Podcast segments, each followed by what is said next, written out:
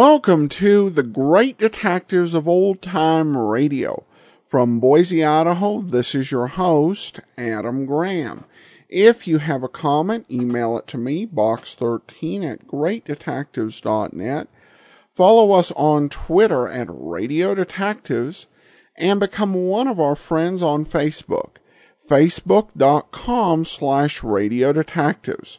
Well, before we do get started, I want to encourage you if you've not already, to pick up a copy of my first full length detective novel, Slime Incorporated. It's a mystery involving murder and political corruption set against the backdrop of a governor's race. I wrote it with a lot of love for a great uh, class of det- detective fiction with some modern spins and also good uh, knowledge of the overall subject material. So pick up your copy of Slime Incorporated available as a paperback, an ebook, or an audiobook.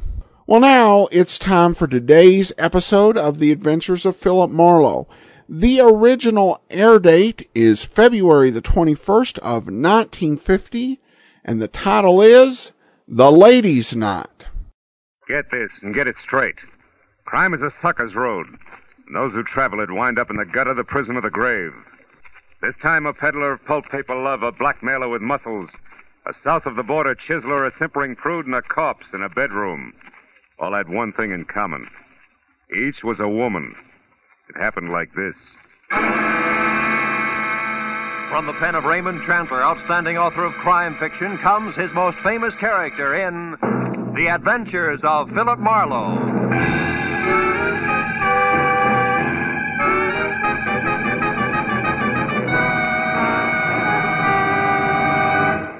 Now, with Gerald Moore starred as Philip Marlowe, we bring you tonight's exciting story, The Ladies' Night.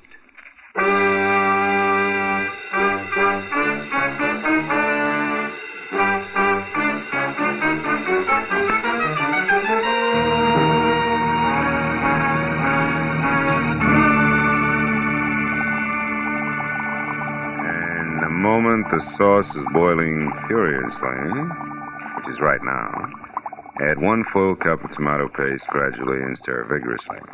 Okay? One full cup of tomato paste. Oh, no, no, not now. I'll be a minute. Yeah, I said I'll be. Oh, oh no. Ooh, ow. All right. So I add tomato paste, cup and all. Okay, okay, I'm coming.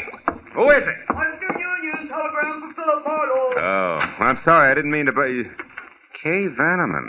Darling, staunch friend Kay. Am I welcome? Me and my small Western Union Joe? Oh, sure, sure. Come on in. Come on in, honey. We'll go in the kitchen. Oh, it's not Marlowe playing chef again. What is it this time? Well, sauce a la Marino. Hmm.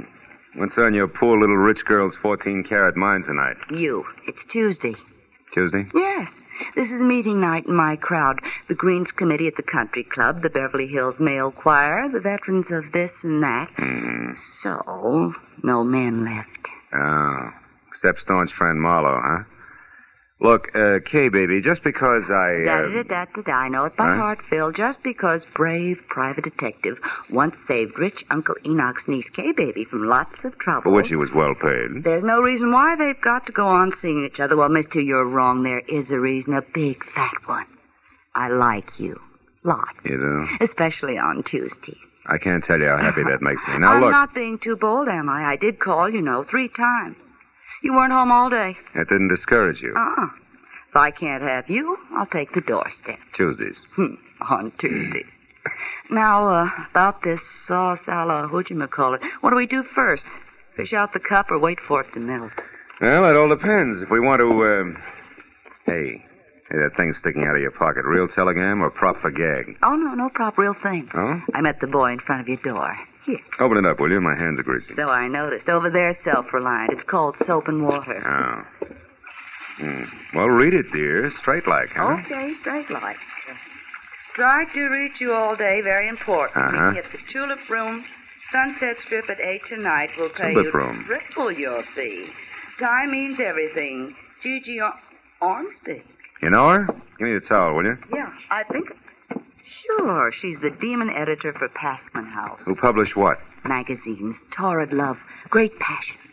You know, the shop girl's encyclopedia. Uh-huh. Well, now tell me, shop girl, where'd you meet editor G.G. Ormsby? At a cocktail party about a year ago. She's quite a character. Sleek to look at. And listen to?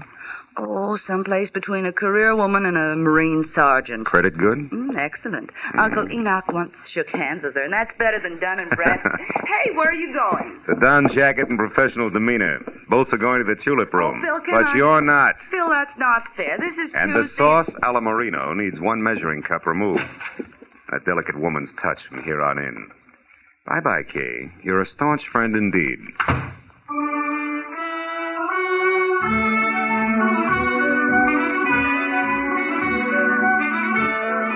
The uh, tulip room was one of those extra chic spots, you know, curled up at the foot of the Hollywood Hills, where the velvet and the maitre d's tone of voice made you sure you had egg on your vest. But that plus the crew cut glamour girls who lined the booths and shrilled darling no matter what was said, made finding my prospective client that much easier. In severely tailored banker's gray flannel, she stood out among the neighboring naked shoulders like a wart on a cue ball, as did her voice, which once it had gone through the introductions came right to the point.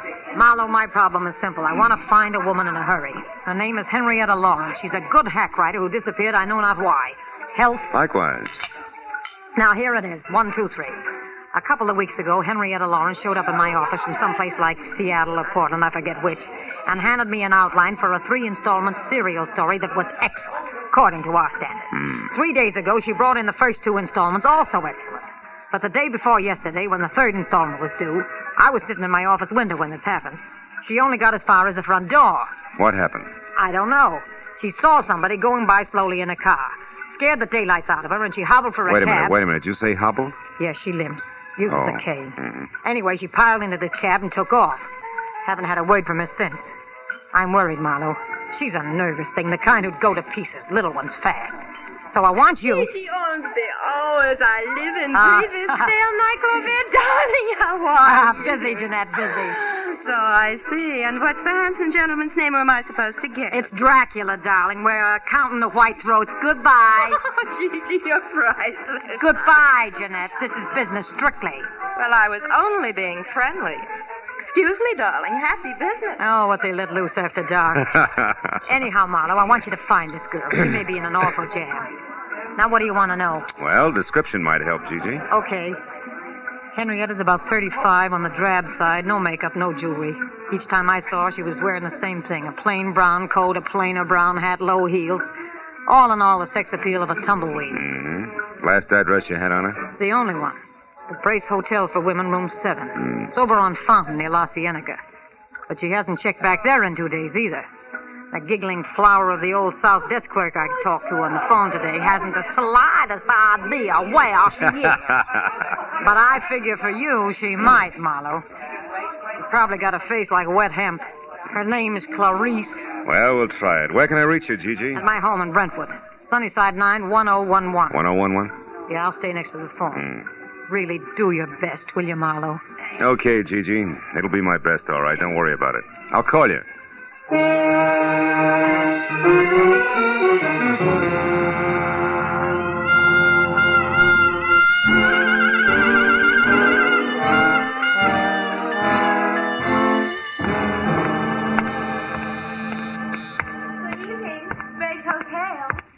Violet Moore? Uh, One moment, please. Go ahead. Oh, hello. Can I, can I help you? Are we alone? Is the switchboard closed? Why, why, yeah. Good. You see, I'm a private detective named Marlowe, Clarice. A private detective. And you know my name. Oh, we find things out. oh, how can poor little old me help you? Well, it's about Henrietta Lawrence, the girl with the cane. Mhm. She's in trouble, and uh, I think it's a man. So do I. Who? Well, I don't know. You sure? Positive. She was always so quiet, so mysterious. It was enough to make a body curious. Oh. So one night I followed her. She went to Annie Stringer's Hollywood Health Club. Uh, that's a ladies' Turkish bath over on Santa Monica Boulevard in Doheny. Hmm. Well, maybe she ducked in there because she knew you were following her. Oh, no, I was very careful. Besides, she had something to say to a woman there. Ah. I know I saw him talking in the doorway when I went by. Couldn't see who it was, though. No man, huh? No. but I keep my eyes open when she comes back. Oh, you do just that. Keep 'em wide open, Clarice. They're lovely eyes. Oh. Good night, honey.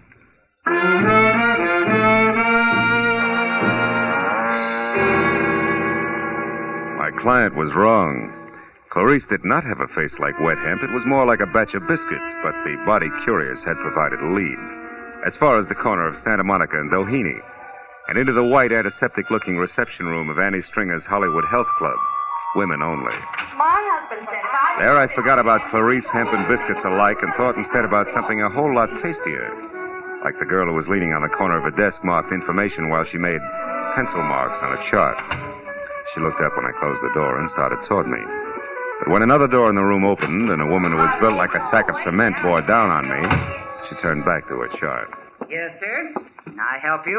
I'm Annie Stringer. We don't have a men's section here, if that's what you wanted. No, it was something else, Miss Stringer. Annie'll do. Oh. Name's my stock and trade. Something else like what? Henrietta Lawrence. I'm looking for her. Who are you, mister? What's your name? Philip Marlowe.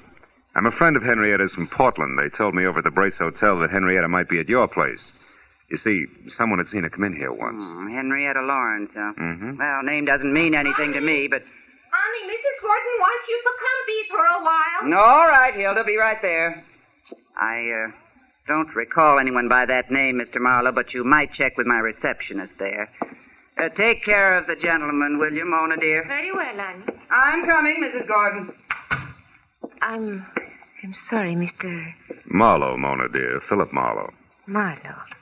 Well, I don't recall any Henrietta Lawrence ever having been with us, but uh, why don't we check the registration cards at my desk and be sure?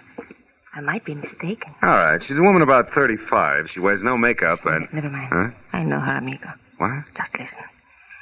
You see, Mr. Marlowe, the cards here list everyone who ever visits the club. Hmm. Why do you really want Henrietta Lawrence? Well, I'm a private detective with interested clients. Who has money, amigo? It could be. What's your connection here? Receptionist. Ah. And good friend to Annie. Her um, confidant, you might say. All right, say it. Meet me in the alley behind the hardware store across the street in a half hour. We close then. Well, I- I'm sorry, Mr. Marlowe, but we don't seem to have any listing of a Henrietta Lawrence. But perhaps in the No, future... never mind. Thanks just the same. Well, you're quite welcome. Don't keep me waiting, amigo.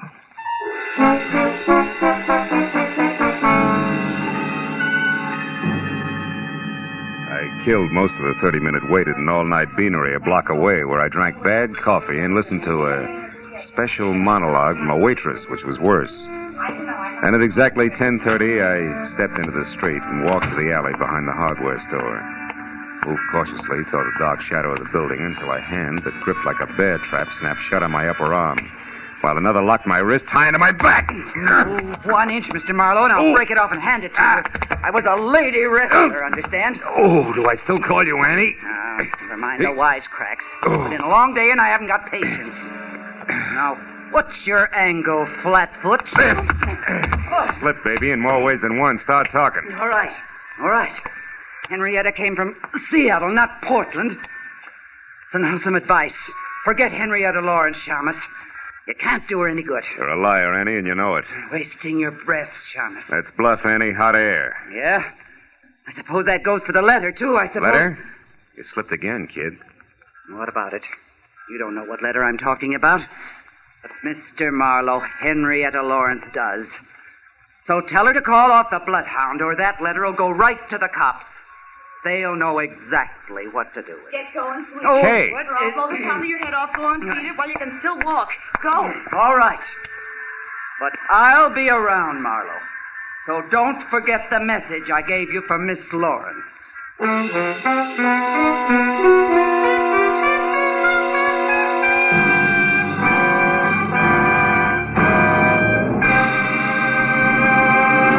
In just a moment, the second act of Philip Marlowe. But first, the kindly physician of River's End, Dr. Christian, will meet the spirit of George Washington in a most unusual way this Wednesday night when Dr. Christian tells his story on most of these same CBS stations. An elderly patient who claims to have a personal message from George Washington comes to Dr. Christian's office and presents him with one of his most perplexing cases. Dr. Christian, starring Gene Hersholt, is a regular Wednesday night feature. Now, with our star, Gerald Moore, we return to the second act of Philip Marlowe and tonight's story, The Ladies' Night.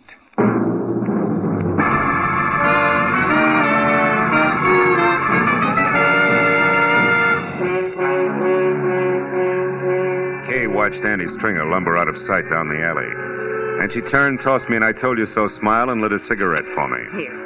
Well, I guess it's a good thing I chucked that scullery maid routine and followed you after all, wasn't it? Look, I've already said thanks, so go ahead. Get real corny. Rub it in. Marlowe pinned by a woman. That was no woman, Phil. It was the late Gargantua's cousin. Yeah, I was also outnumbered and surrounded. By the way, where's your gun, Kay? I don't have any gun, just What? a lot of bluff and curiosity about what you were doing out here in the alley with a creature like that. I was taking a judo lesson. By correspondence, maybe? what was all that about a letter? Well, for my money, the way things stack up, Gigi Ormsby's top writer, one Henrietta Lawrence, is being blackmailed by Annie Stringer, and that letter is Annie's protection. Goes to the cops if anything. Kay, get outside quick. What? What's the matter?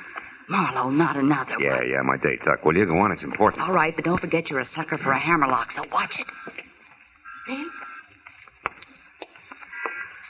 Senor Marlowe? Over here, Mona. Oh, see. You are here. Are, are we alone? Yeah, yeah, we're alone. Good. It is worth my life what I'm going to tell you. And we like me alive, no? Look, what is it, Mona? You know something about Henrietta Lawrence? See, more than enough. There's a certain letter. Oh, you know about that, huh? Sure. I know where it is and what it says. Bless you, baby. Where is it? I want that letter bad. It's nice. Nice? See. And I would love to give it to you for nothing, but But what? but my poor mother, she needs an operation. My father, the mortgage on the ranch. Your little sister wants music lessons. Uh, come on, kid. How much? How much is the life of Henrietta Lawrence worth, Phil, dear? To me, to you, to Henrietta Lawrence. Her life, huh? I'll see what I can do. You better do real good, amigo. It's a very serious thing. I take a great risk. Annie Stringer is stupid, but she's also strong like a bull. Come to my apartment. 8310 North Ardmore, number D. One hour. D, huh? Okay, I'll be there. Good. And please, amigo, you don't hold hard feelings against me. Not for this. You know, business is business. Pleasure's pleasure, no? Maybe we can mix them. In an hour. I'll be waiting for you, Phil. How do you like that? It was as touching a little scene as I've ever witnessed. Skip it, Kay. This deal is liable to get rough before it's over, and I've got a call to make. Let's go. And I was dumb enough to warn you against the ha- hammerlock. The kids the, the hammerlock that that kid holds is like a pat on the head. Can I go with you just for laughs? Yeah, yeah. We're going to call on my client. You're scramming. Come on.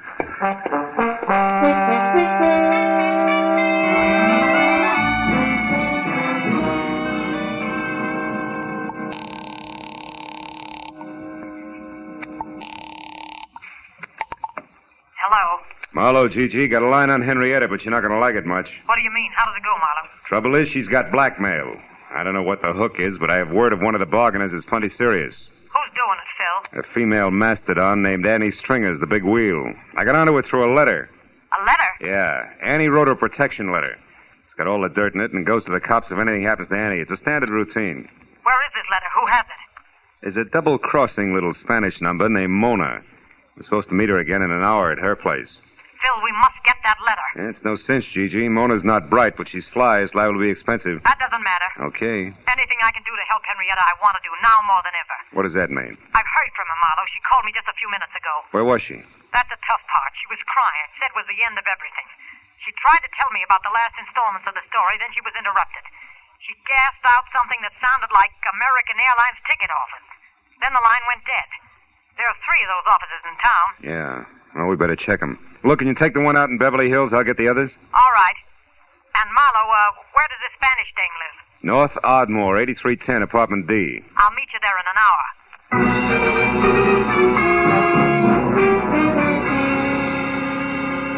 When Gigi hung up, I sent Kay to check the airline office in Hollywood for a woman carrying a cane and a big load of trouble, telling her to call me at the downtown agency within half an hour. Then I headed south for the office on 6th Street. Halfway down, it began to rain. You know the kind of dismal, misty drizzle that makes your clothes smell like blankets at a fire sale? I spent a fruitless half hour peeking into corners and trading descriptions, and finally, when Kay called in a negative report from the Hollywood office, it was high time to beat it out to my appointment with Mona. The rain had put enough dazzling sheen on the pavement to make the going slow and slick. But I got out to 8310 Ardmore not over a minute late. Apartment B was the last on the right and completely dark. As I walked toward it, I found myself following a set of feminine footprints rapidly filling with water. And besides each left print was a little round hole. By the time that registered on me, I was already at the door and could hear her crying inside. I didn't wait to knock. Mona! Mona, it's me, Marlowe. For Pete's sake, what happened to you? Oh, Phil, Phil, that woman was here waiting for me in the dark. She had a big club. When I came in, she grabbed me and beat me with it. That was a cane. Not that it makes any difference now. Hey, your apartment's a rush. You got the letter, huh? See, she got it, and look. Look at this awful Later, black later. bruise. Right now, I want to know what that letter said. You can forget about me paying the Mexican national debt for it. I want it free and fast. Come on, what's Annie got on Henrietta Lawrence? Right, all right. She, she knows it. What? Somebody's outside there. Oh, it's Gigi. Come on in, Gigi. Hello, Phil. Who's this, the tortilla pounder you told me about? Just a minute, you. You can't All right, call me hold it, hold it. Take it easy. You're easy. a lousy housekeeper, sister. What happened? Your hat dance get out of control? Now, wait a minute, wait a minute. Henrietta scooped this Gigi. She was here and got the letter herself. She what? Yes. We were just talking about the letter when you came in. Now, let's get on with it, Mona. What's Big Annie's pitch? Supposing I won't tell you now. Then I'll have you in the pokey for attempted extortion before you can say Pancho Robinson beautiful. Come on. Well, okay. That's better. Well, you and me go and tell. I don't know what Henrietta Lawrence means to this, this dragon here, but she's a murderer. Why, you lying little tamale tosser. That's impossible. Henrietta's a fine girl. You know what you're saying, Mona? Sure I do. I read the letter, didn't I? Henrietta Lawrence killed a woman in Seattle four years ago. Annie saw her do it. She had names, dates, places, everything. I can't believe it. I just can't. She's such a swell person. Look, she even left this, the final installment of the story for me, in that Wilshire ticket office. What'll we do, Phil? We gotta help her. Okay. Since neither she nor Annie counted on Mona here reading the letter, the best way to help her is to try to keep her from committing another murder. What, are you crazy? What are you talking about? Come on, Gigi, get with it. The letter was worthless except as Annie Stringer's protection. Yet Henrietta went to all the trouble of getting it. Why? So she could shut Annie up, and there's only one way to do that. Kill her. Holy mackerel, I didn't even think. You should, Senora. You got nothing else to work with. Drop dead. Stop it, stop it, both of you. Crazy. Better stay clear of it from here on, Gigi. Go home and wait for me. Okay, Phil, whatever you say. Call me as soon as you can. will you? Sure, sure. All right, come on, Mona, let's go. Me? Yes. Oh, no, amigo. The letter's gone, and so is Mona's interest. I'm very tired. I Now think I listen, should- you, you cut yourself in on this right up to your sombrero. You know Annie, so you may be able to help me. It's that or spend the night in a cooler. Add it up, sweetheart. Andale. Right. You're so forceful, amigo. Come on, let's go.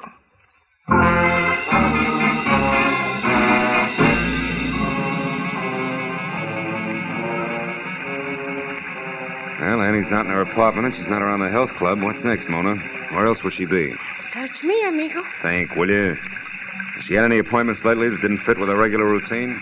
Well, she went out on Fountain Avenue in a big hurry a couple of Fountain days. Avenue. That's where Henrietta's been staying, in a hotel out there. The Brace Hotel? That's it, on the nose. Is Annie dumb enough to go there now tonight? Sure. She's stupid. And her strength makes her reckless. That's it, let's go.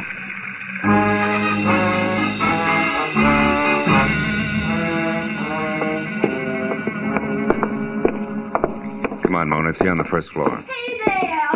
Now, just a moment there. Where do you think you'll... Oh, it's you again, Mr. Marlowe. Yeah, it's me again, If Clarice. You're Now, for that Miss Lawrence Yeah. in number seven? Uh-huh. Well, you're sure in luck, Mr. Marlowe. She's in now. She came back about a half hour ago with a friend, the biggest woman I ever saw. Annie, it's true, amigo. You were right. yeah, come on, let's get back there. Oh, Mr. Marlowe, you can't go back there. You're a man, and this hotel is for Now, women look, only. sis, you got a pass key there, haven't you? Yeah. Come on, this entire night from start to finish has been for women only. Getting sick and tired of it, present company included. Now, Where's number seven? Phil. Phil, this is it right here.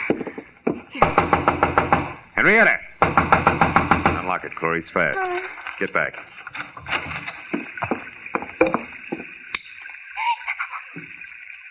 Henry. Dead. With a knife. Yeah. Go ahead and scream, Clarice. Get it over with. Where, where, where's Miss Lawrence? She no doubt left by the window here. Yeah, it's still open. Only five feet to the ground and a clear set of footprints in the wet dirt, cane marks and all, just like. Just like what, Mr. Marlowe? I started to say like the ones I saw earlier. Sure, the last installment of the story, the letter at Mona's, the airline ticket. Now she's out of it, slick as a whistle. Clarice, call the cops. Here, give 'em my card. I'll get in touch. Well, where are you going, Mr. Marlowe? To break the unpleasant news as gently as possible to my client. Phil, what about me? What will I do now? Just keep looking at Annie, you beautiful, chiseling, double crossing jerk. Maybe you'll learn something, but I'm not going to count on it.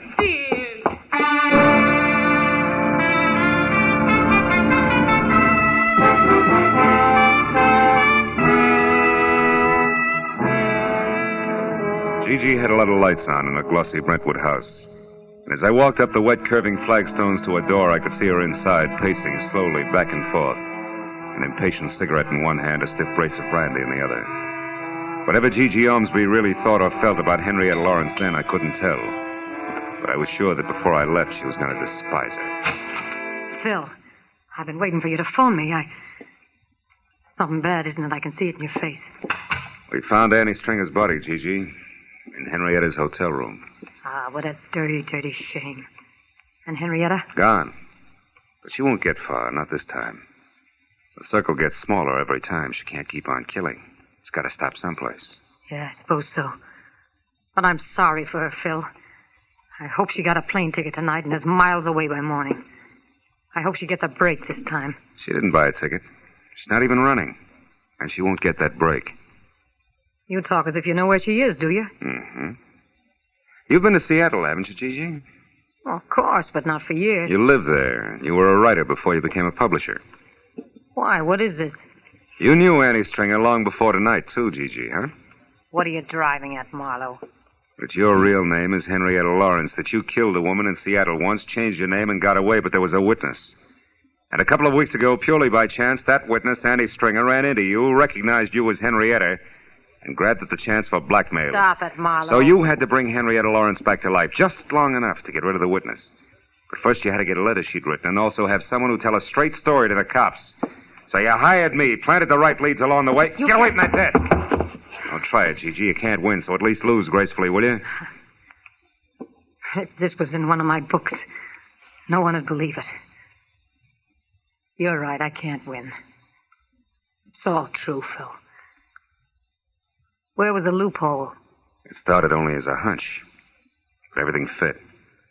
I got it from the cane you used, Gigi, at Mona's place. The cane marks were on the left side of your tracks. Outside the hotel window, they were on the right. Anybody who really has to use a cane couldn't do that. Such a little thing. As a matter of fact, it was. Look, Marlowe, you're the only person between me and that break. I got more money than I know what to do with. I can bid high, really high. You wouldn't be for sale, would you? No, baby. Just for hire. Get your coat, Gigi. We're going down to headquarters.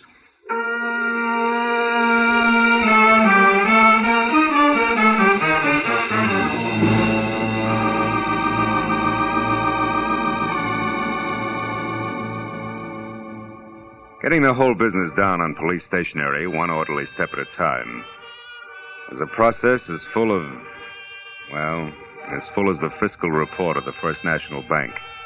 Took twice as long to whip up. But finally it was all over.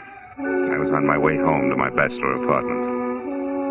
And then I remembered something. Never mind explaining what took you so long, darling. You're here now. Dinner is ready and waiting, and the martinis are ice cold. Just come on in and close the door. Yeah.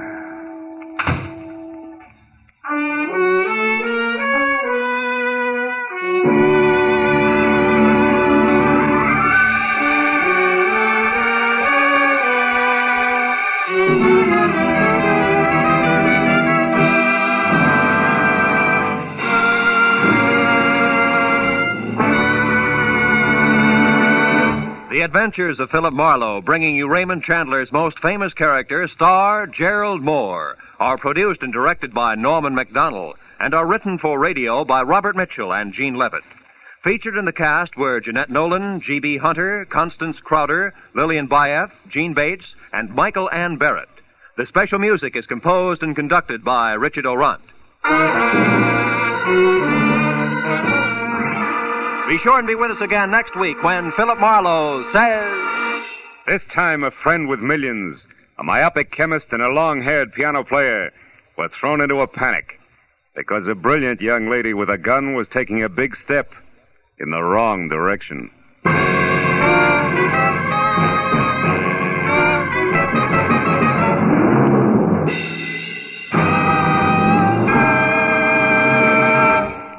CBS wishes to remind you that Lum and Abner's wonderful down to earth cracker barrel humor is heard every week on most of these same CBS stations. This is CBS, the Columbia Broadcasting System.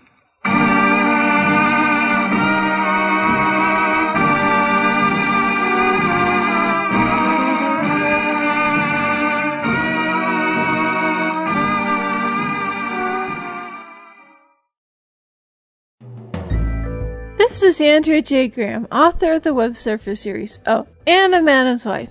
You're listening to the Great Detectives of Old Time Radio.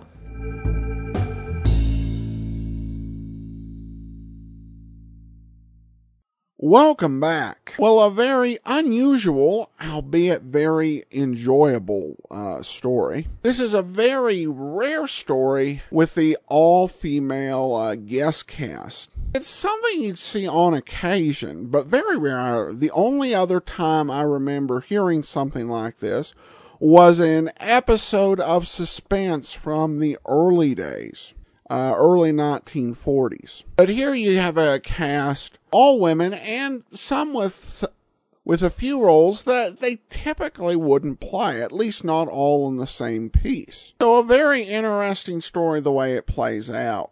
Also, I did enjoy the commercials for uh, Dr. Christian, very tantalizing. I always uh, have enjoyed that show, though my listening has mostly been to the first couple of seasons latter eras uh, got into situations where uh, what the show was about would be determined by a writing contest from the listeners, which helped the series to last a long time. At this point, Dr. Christian had been on the air for more than 12 years, and it would actually outlast the adventures of Philip Marlowe. Well, now we turn to listener comments and uh, feedback. And uh, th- this one comes uh, regarding the long arm. Uh, Francis says, uh, I love Gerald Mohr as Marlowe. This story is a good one with some excellent acting from an excellent cast. Well, thanks so much and uh, for the comment. And it really, you do see the quality of the cast, particularly, you know, in this episode, you have an all-female cast, and I think it's uh, was just an excellently done program. So, all right. Well, we hope you uh, enjoyed this week's episode. I'll be back tomorrow with Nick Carter, and then join us again next Wednesday for another episode of The Adventures of Philip Marlowe. In the meantime, send your comments to box13 at greatdetectives.net. Follow us on Twitter at Radio Detectives and become one of our friends on Facebook. Facebook.com slash Radio Detectives. From Boise, Idaho, this is your host, Adam Graham, signing off.